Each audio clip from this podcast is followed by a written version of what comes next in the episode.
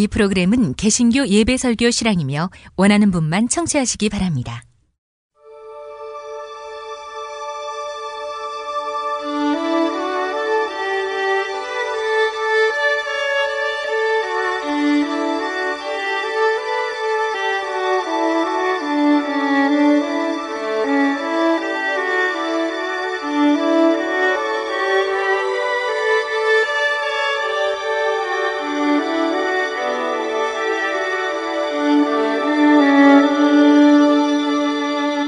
성서와 세상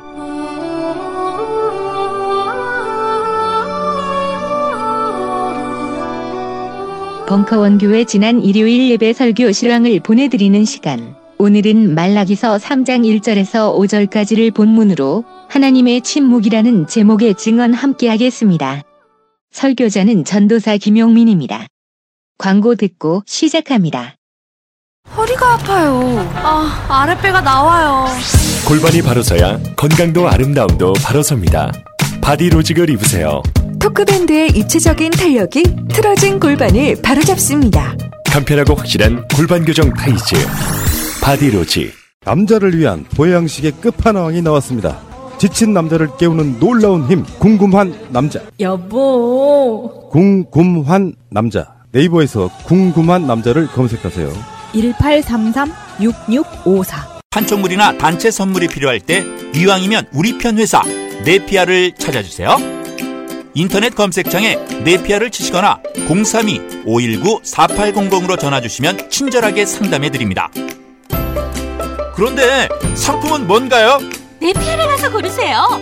3만 가지가 넘는 물품이 있어요. 허위 매물에서 우리의 가족과 이웃을 지키는 더불어 중고차. 더불어 중고차는 직영 정비소를 운영하여 판매부터 수리까지 최고의 서비스를 제공합니다. 카카오톡 검색창에 더불어 중고차를 검색하시거나 1661-3363으로 전화주세요.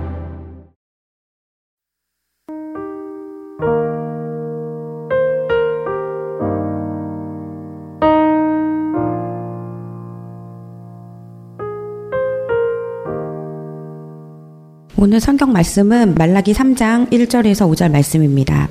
내가 나의 특사를 보내겠다. 그가 나의 갈 길을 닦을 것이다. 너희가 오랫동안 기다린 주가 문득 자기의 궁궐에 이를 것이다. 너희가 오랫동안 기다린 그 언약의 특사가 이를 것이다. 나 망군의 주가 말한다. 그러나 그가 이르는 말에 누가 견디어내며 그가 나타나는 때에 누가 살아남겠느냐. 그는 금과 은을 연단하는 불과 같을 것이며 표백하는 재물과 같을 것이다. 그는 은을 정련하여 깨끗하게 하는 정련공처럼 자리를 잡고 앉아서 레위 자손을 깨끗하게 할 것이다. 금속 정련공이 은과 금을 정련하듯이 그가 그들을 깨끗하게 하면 그 레위 자손이 나 주에게 올바른 재물을 드리게 될 것이다. 유다와 예루살렘의 재물이 옛날처럼 지난날처럼 나 주를 기쁘게 할 것이다. 내가 너희를 심판하러 가겠다. 점치는 자와 가늠하는 자와 거짓으로 증언하는 자와 일꾼의 품삯을 떼어내는 자와 과부와 고아를 억압하고 나그네를 학대하는 자와 나를 경외하지 않는 자들의 잘못을 증언하는 증인으로 기꺼이 나서겠다. 나 망군의 주가 말한다.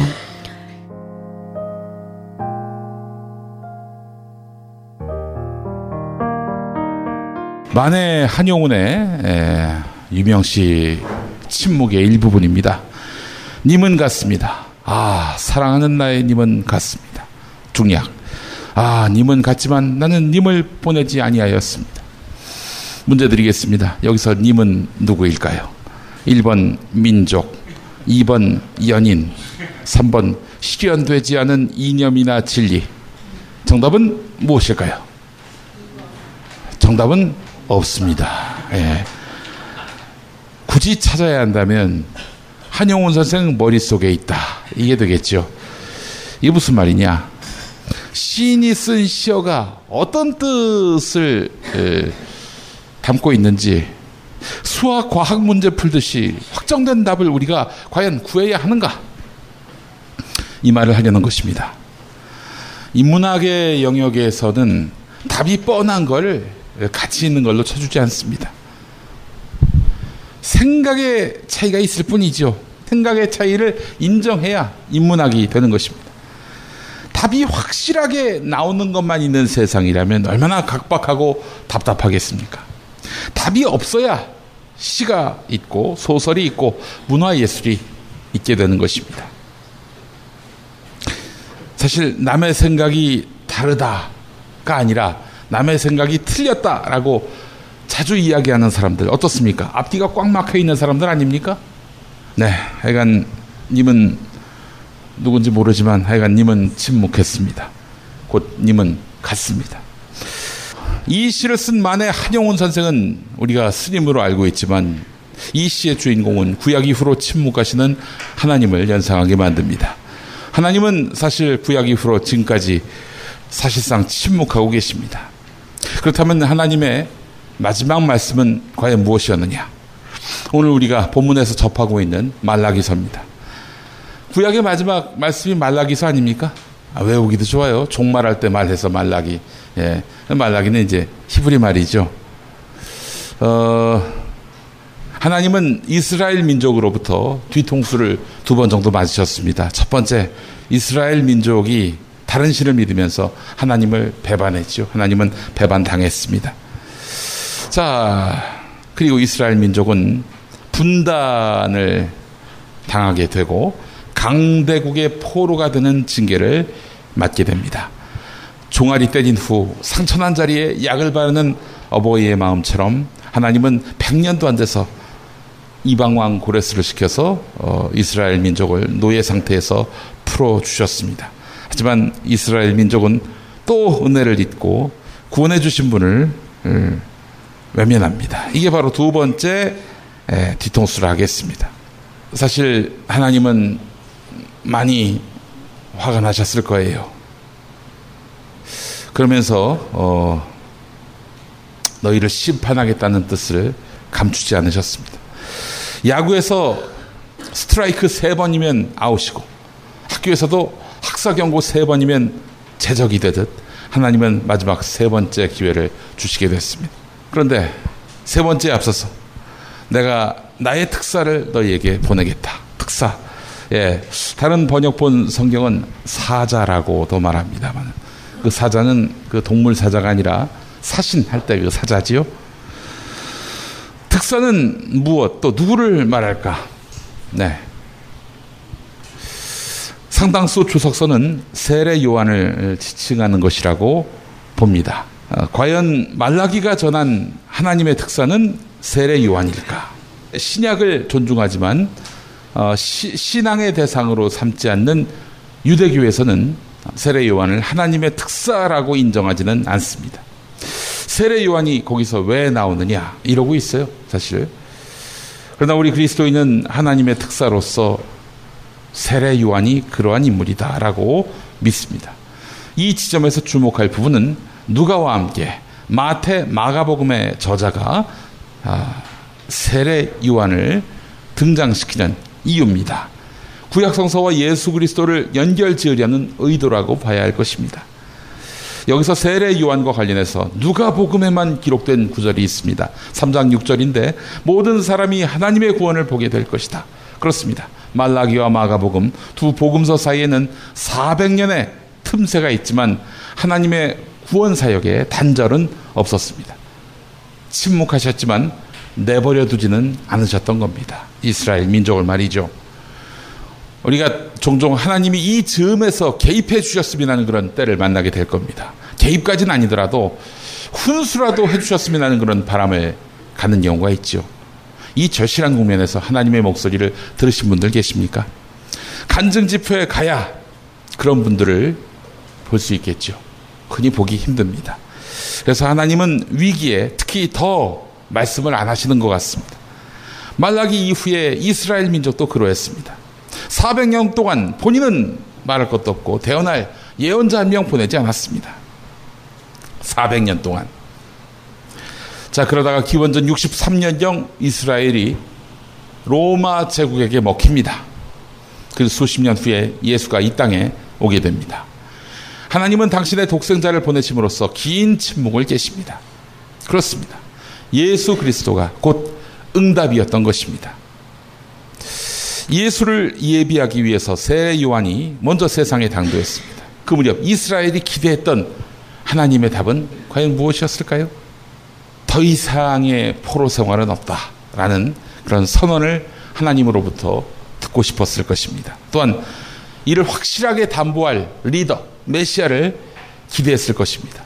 그런 의미에서 하나님이 보내신 메시아는 모 이스라엘 민족의 온갖 기대를 끌어안을 만했습니다.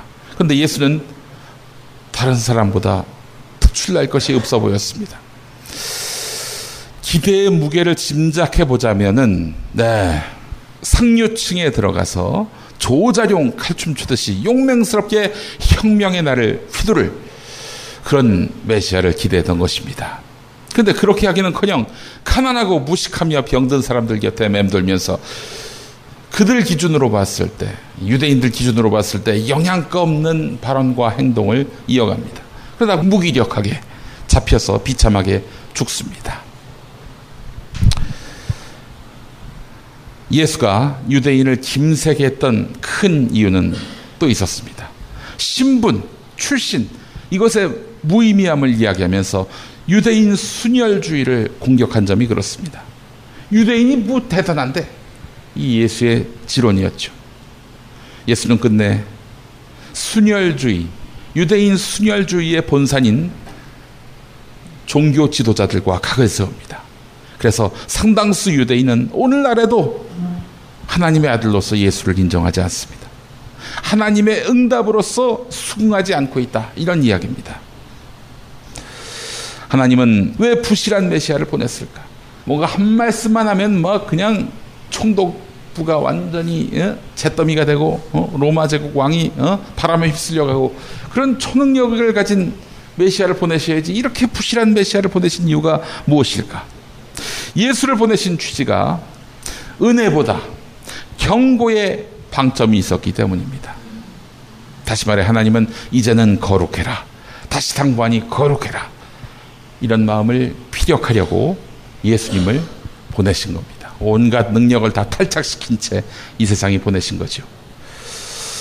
여기서 우리는 하나님의 세 가지 속성을 만날 수 있습니다. 하나님은 우선 인내하시는 하나님입니다. 포로기 이후에도 비신앙적인 태도를 반복하는 이스라엘 백성에게 하나님은 인내했습니다.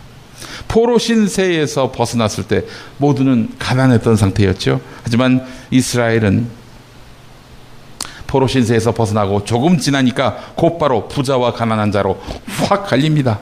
홍해 바다 갈라지듯이 또 부자와 가난한 사람들이 확 갈립니다. 사실 인간사가 다 그렇죠. 셋만 모여도 셋만 모여도 서열을 만드는 게 사람 사는 세상의 모양새 아닙니까? 그렇잖아요. 셋만 모여도 뭐 어? 외모로 또 재산으로 어? 또 집안 배경으로 사람의 그 서열을 가리잖아요. 하다못해 나이로. 마침 이스라엘 백성에게 성전 건축은 가장 큰 과제였습니다. 이미 하나는 우여곡절 끝에 완공됐습니다. 그러나 하나 더 지어야 할 상황에 이릅니다. 이쯤 되면은 부자와 가난한 사람 중에 누가 더 헌신해야 합니까? 당연히 부자겠죠. 하나님이 넉넉하게 재산을 주셨다면 그만큼 쓰라고 주신 겁니다.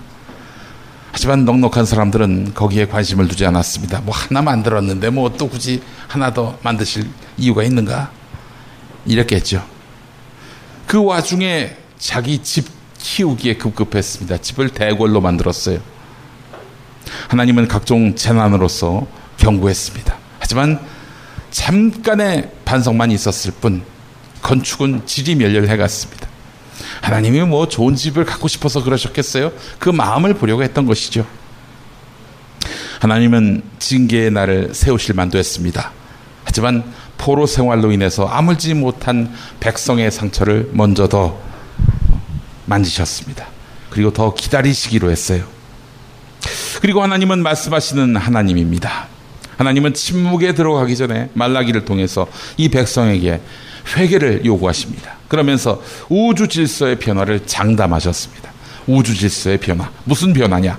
나타나신 하나님 앞에서 바로 서기 힘들 정도로 바로 서기 힘들 정도로 인간이 거센 심판의 회오리에 휘말리게 되는 변화였습니다.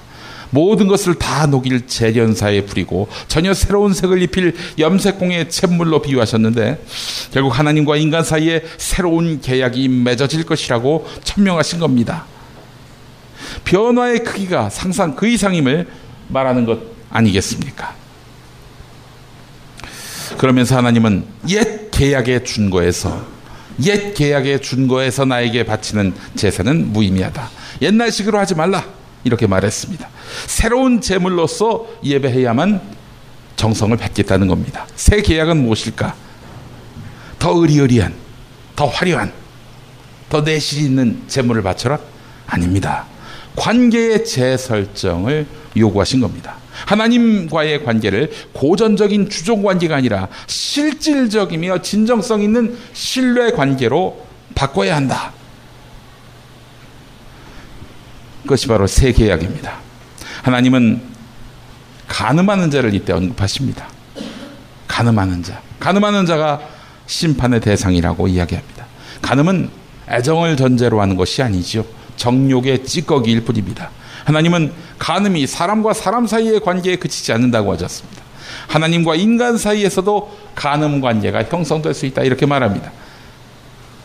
간음이 아닌 신뢰 관계로서 하나님과 인간 사이의 관계가 재설정돼야 한다. 이건 무슨 뜻일까요? 더 비싸고 더 값진 재물을 바치고 받는 사이가 되자 이런 뜻일까요? 아닙니다. 하나님은 그런 분이 아닙니다. 새 관계는 즉 새 예배는 인간과 인간 사이의 평등을 실현하라는 것입니다. 공정 사회를 깨는 부의 편중, 즉 가난한 사람에 대한 경제적 억압을 해소하라는 겁니다.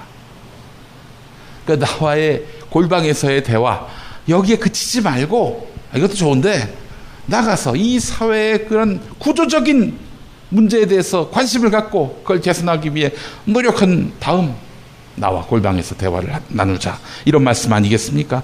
그런 거 다 내팽개치고 어? 사회학이라고는 오로지 나의 불신앙밖에 없는 것처럼 어, 이렇게 생각하지 말고 이 주변에 널려 있는 이 사회 모든 문제에 대해서 통찰하고 그걸 바꾸기 위해서 애를 쓰라 이런 요구를 하고 계시는 겁니다.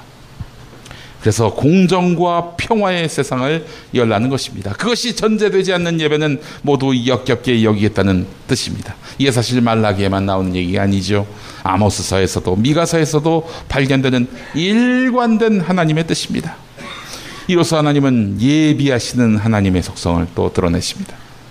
그런데 인류는 여태까지 이런 하나님을 얼마나 관심을 갖고 묵상의 대상으로 삼았습니까? 하나님의 이런 인내하심, 말씀하심, 예비하심의 속성에 대해 얼마나 관심을 갖고 있었습니까? 어쩌면 마지막 직설이 될 이 말라기 말씀에 우리는 얼마나 귀 기울여 가슴 새겨 들었을까요? 하나님의 최종적인 마지막 응답은 무엇이었을까? 바로 예수 그리스도였습니다. 권능과 권세와 영광을 모두 탈착시킨 하나님의 아들 예수 그리스도였습니다. 생활인을 위한 꿀팁. 집 두 채에 월 만 원 화재보험 카페. 화재, 화재 배상, 심지어 도난 피해까지. 여기에 더해 가전제품 고장 수리비까지. 연중 무휴라 언제든 02849-9730. 다이어트를 위한 꿀팁. 동결건조 채소와 동물, 단백질, 그리고 효소와 비타민, 미네랄로 만든 다이어트 전용 그린 스무디로 하루 한두 끼만 바꿔 드세요. 비타샵에서 만나요. 탈모인가 예비 탈모 여러분, 저희 제품 꼭 쓰세요. 그 고통을 알기에 최대한 싸게 팝니다. 이제 탈모약 써도 괜찮다고요? 같이 쓰면 부작용 없이 두 배 효과입니다. 이미 모발이식 했다고요? 그럼 더 싸게 오래 유지해야죠. 아직 젊고 두피도 반짝거리지 않는다면 100% 뿌리 깊은 샴푸 두피 영양제 1566-7871 노력한 만큼 내어주는 자연. 그 자연의 마음을 알기에 정성농장 홍삼. 검색창에서 정성농장 홍삼을 검색해 주세요. 010-9754-6972 우리가 살아온 우토로 마을에는 태평양 전쟁 당시 군 비행장 건설을 위해 강제 동원된 조선인들의 아픈 역사가 있습니다. 역사는 더 오래 기억하는 사람들의 것. 역사는 결국 함께 기억할 때 완성됩니다. 우토로 평화기념관 건립을 위해 당신의 참여가 필요합니다. 기억할게 우토로 캠페인 아름다운 재단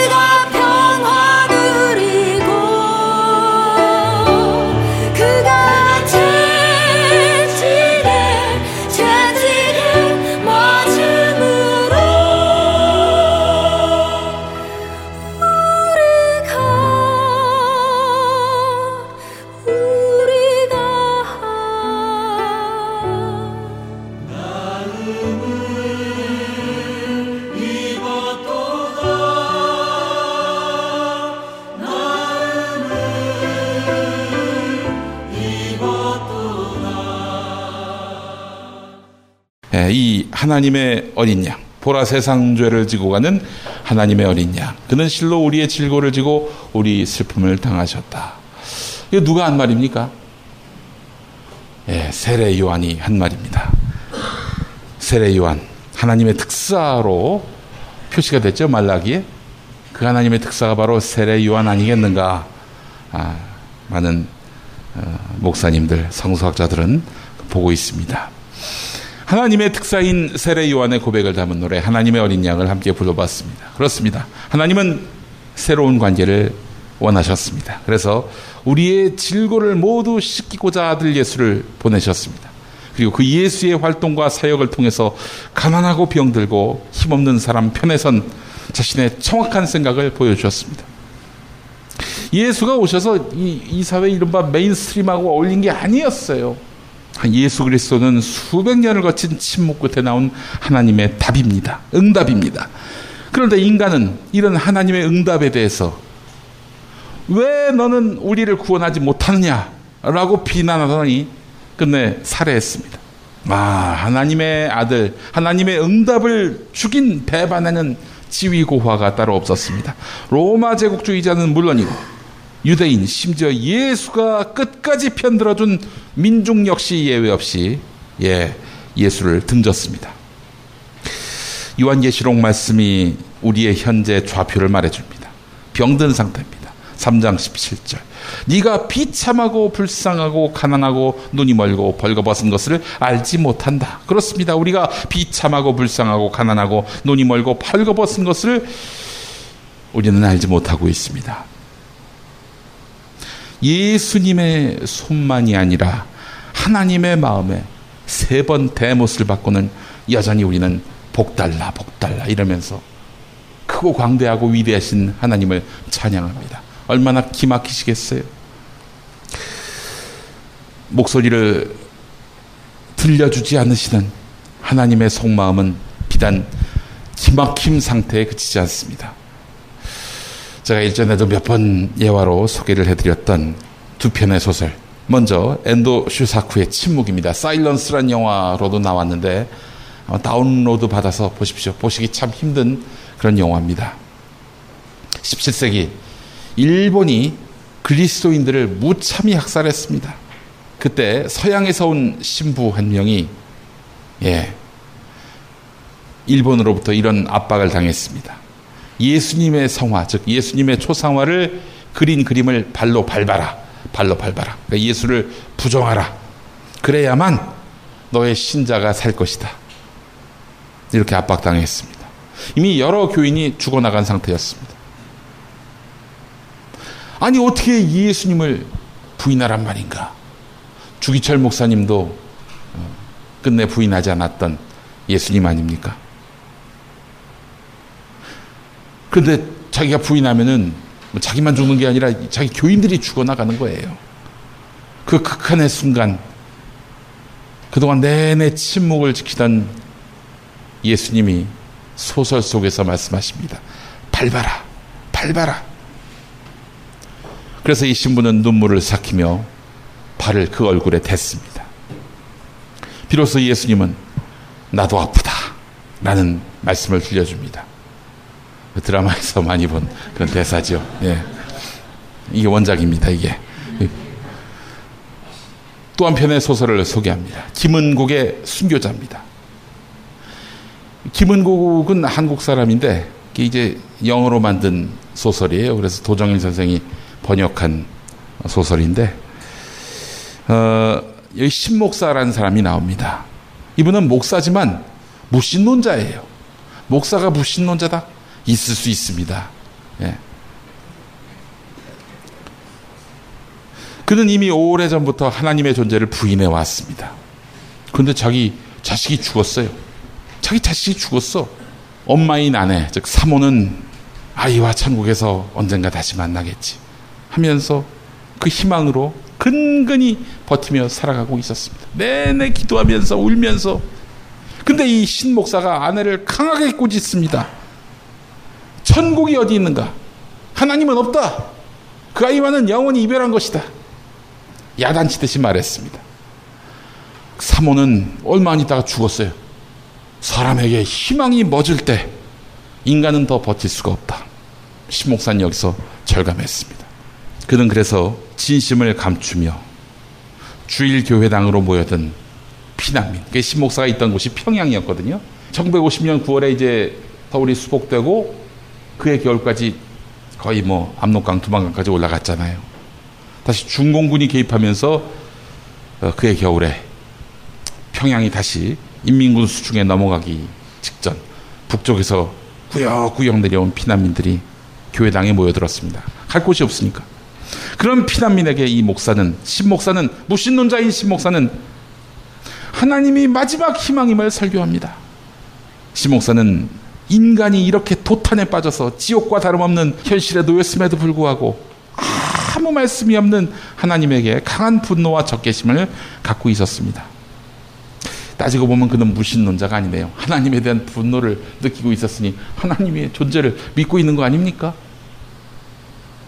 역설적으로 유신론자였습니다. 그렇습니다. 하나님은 이 국면에도 철저하게 침묵하셨습니다. 엔도슈사쿠의 침묵의 하나님과 김은국의 순교자의 하나님이 서로 다른 하나님의 침묵인 듯 보이지만 말라기 이후인 오늘날까지 하나님은 홍해 바다를 가르던 그 광대한 능력의 하나님의 위엄을 감추고 계십니다. 하나님이 이제 노쇠하신 것일까요? 하나님은 당신의 존귀하고 위대한 모습을 왜 감추셨을까요? 그리고 무익하고 무력한 존재로서 왜 연기하고 계실까요? 정말 무익해져서? 정말 무력해져서? 아닙니다. 하나님은 우리가 그동안 고백한 대로 권능의 하나님, 하나님이십니다. 우리가 그걸 체험했지 않습니까? 역사의 주요 국마다 고난은 주셨지만 그것을 이길 수 있는 능한 힘을 우리에게 주셨고 그렇게 해서 역사를 진전시켜 오셨습니다. 촛불혁명이 그렇지 않습니까? 촛불혁명 하나만으로도 우리는 하나님의 살아계심을 믿을 수 있어야 합니다. 삶의 여러 고민과 애환이 있는 분들 적지 않을 것입니다. 하나님 그분께 의탁해도 됩니다. 하나님 유능하신 분입니다. 하나님 유익한 분입니다. 다만 하나님께 의탁할 때는 몇 가지 전제가 있습니다. 내가 바라는 바가 혹시 옳지 않은 것은 아닌가? 또는 나의 욕망이 앞서는 것은 아닌가? 그렇지 않다면 나의 이웃의 아픔을 돌아보는 삶을 내가 살고 있는가? 그래서 주님의 소망을 배신하며 사는 삶인가 돌아봐야 합니다. 옵션이 많죠. 그리스도인이 원래 그렇습니다. 자, 그렇다면 하나님은 무엇을 하더라도 도와주십니다. 하나님 품으로 간 노회찬 의원은 인생 상담하러 온 조카에게 이런 말을 해줬다고 합니다. 네가 가장 손해보는 선택을 하라. 그것이 대체로 옳다. 이 사람이 욕망대로 살잖아요. 욕망에 지배당하지 않는 어, 선택을 하라고 조카에게 당부한 것입니다. 정답입니다. 하나님이 침묵 속에서 하시는 말씀도 이런 것이 아닐까 싶습니다. 다시 말씀드리면은 이제 저 높은 곳을 지향하지 말고 저 낮은 곳을 지향하라는 무언의 메시지를 지금 주님은 침묵을 통해 말씀하고 계시는 겁니다. 내 이웃을 돌보는 것이 곧 나에 대한 예배다. 라고 말씀하시는 거라고 전 믿습니다. 엔도 슈사쿠의 침묵에 나오는 서양 신부에게 하나님은 나의 영광을 위해서 인간의 목숨을 버리지 말라고 인간의 목숨을 가벼이 여기지 말라고 하신 것은 아닐까요? 그 무신론자인 신목사에게 나의 이름을 팔아서라도 인간에게 희망을 주라고 당부하신 것은 과연 아닐까요? 우리의 예배가 하늘을 향할 때가 아닙니다. 바닥을 돌볼 때입니다. 하나님의 직접적인 목소리가 아니라 우리의 행동이 주님의 메시지여야 합니다. 하나님의 직접적인 목소리가 아니라 우리의 행동이 주님의 메시지여야 합니다. 하나님은 말라기 3장 10절에서 11조를 강조하셨습니다. 너희는 온전한 11조를 창고에 들여놓아 내 집에 먹을 거리가 넉넉하게 하여라 라고 하셨습니다. 그러면서 11조 회피하는 사람들을 일컬어 도둑질이라고 규정했습니다. 아, 하나님이 무력에 젖으셨나? 이렇게 생각되십니까? 이 당시 11조는 레위인 등 가난한 백성을 돌보는 목적으로 쓰이는 그런 봉헌금입니다. 그렇습니다. 나눔은 하나님의 명령이자 계율입니다. 우리가 우리의 욕망을 독식하는 동안 가난한 자와 함께 하시는 하나님은 그들과 함께 군핍해 계십니다. 우리는 그 훈계 앞에 우리의 자세를 돌아봐야 하지 않을까 하는 생각을 해봅니다. 하나님은 원래 침묵했던 분이다. 하나님이 구약 성서에서 뭐 다양하게 개입했다고는 하지만 그거는 뭐 그냥 소설이다. 그 기록은 거짓이다. 이렇게 보는 시각이 보다 합리적이고 객관적일지 모르겠습니다.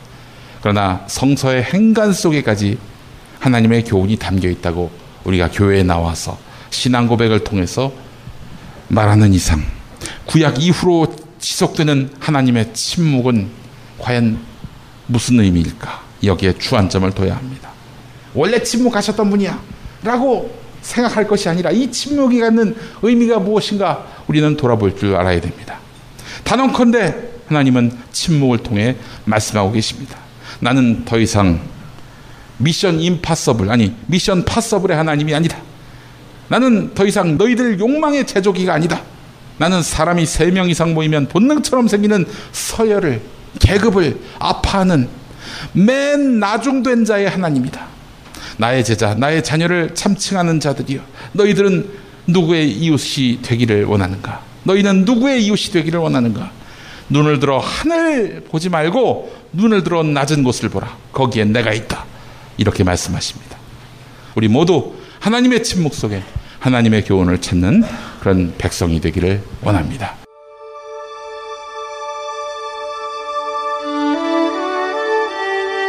성서와 세상.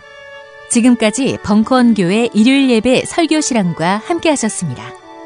벙커원 교회는 서울 서대문구 충정로 20 벙커원에 있으며 매주 일요일 아침 11시에 예배하고 있습니다. 관심 있는 분들의 많은 참여를 바랍니다.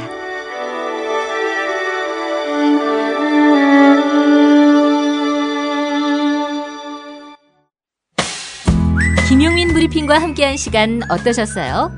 다음 시간에도 보다 바르고 알차며 즐거운 정보로 여러분을 찾아가겠습니다. 팟캐스트 포털 팟빵에서 다운로드하기, 구독하기, 별점 주기, 댓글 달기로 응원해주세요. 잊지 마세요. 다운로드하기, 구독하기, 별점 주기, 댓글 달기.